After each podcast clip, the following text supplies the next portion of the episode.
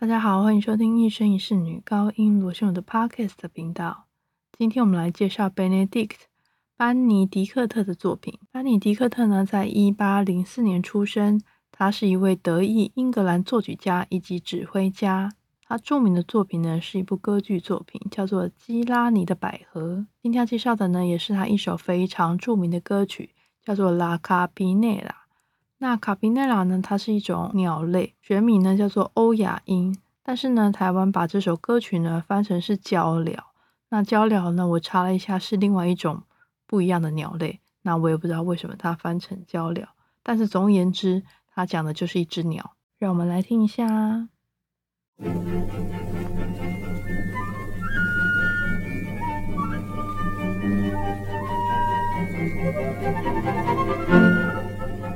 no, no, no.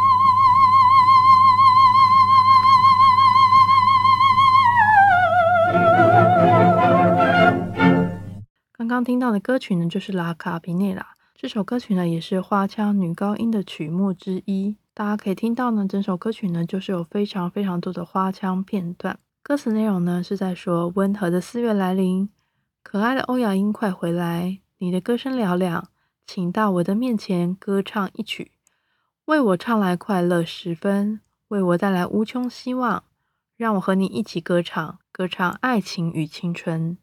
青草与红花都用奇异的言辞与你打招呼。微风轻轻吹来，我托你替我带去一个吻。这首歌曲呢，非常的好听。歌曲呢，并不是非常的好唱，尤其花腔的片段，可以告诉大家一下，就是花腔要怎么听。就是因为很多人可能会以为哦，好好这样子就过去就算了。但是一个好的花腔呢，它应该是它的每一颗音都是非常的清楚。然后你会很清楚的知道，哦，这个音是哆，这个音是 re，这个音是咪，而不是嗯嗯这样子。要唱得清楚呢，就是必须要花非常非常多的时间练习，必须要去控制你的气息，然后去控制你的声带的掌控能力，才有办法唱得清楚。我觉得花腔应该算是最吃力不讨好的一种声种。嗯，你唱不好，你的破绽会非常容易的听到。练习花腔是需要非常非常久的时间，因为你要一个音一个音去对音高，但是呢，你又不能唱的太慢，让人家听不出来。哎，这是一个花腔片段。所以呢，就是所有的花腔都是必须要很认真、很认真的练习，锻炼你的声带的灵活程度。声带的掌控能力，然后当然呢，气息必须要配合，所以我觉得花腔很难唱，所以大家且听且珍惜。希望大家喜欢今天的节目，我们下次见，拜拜。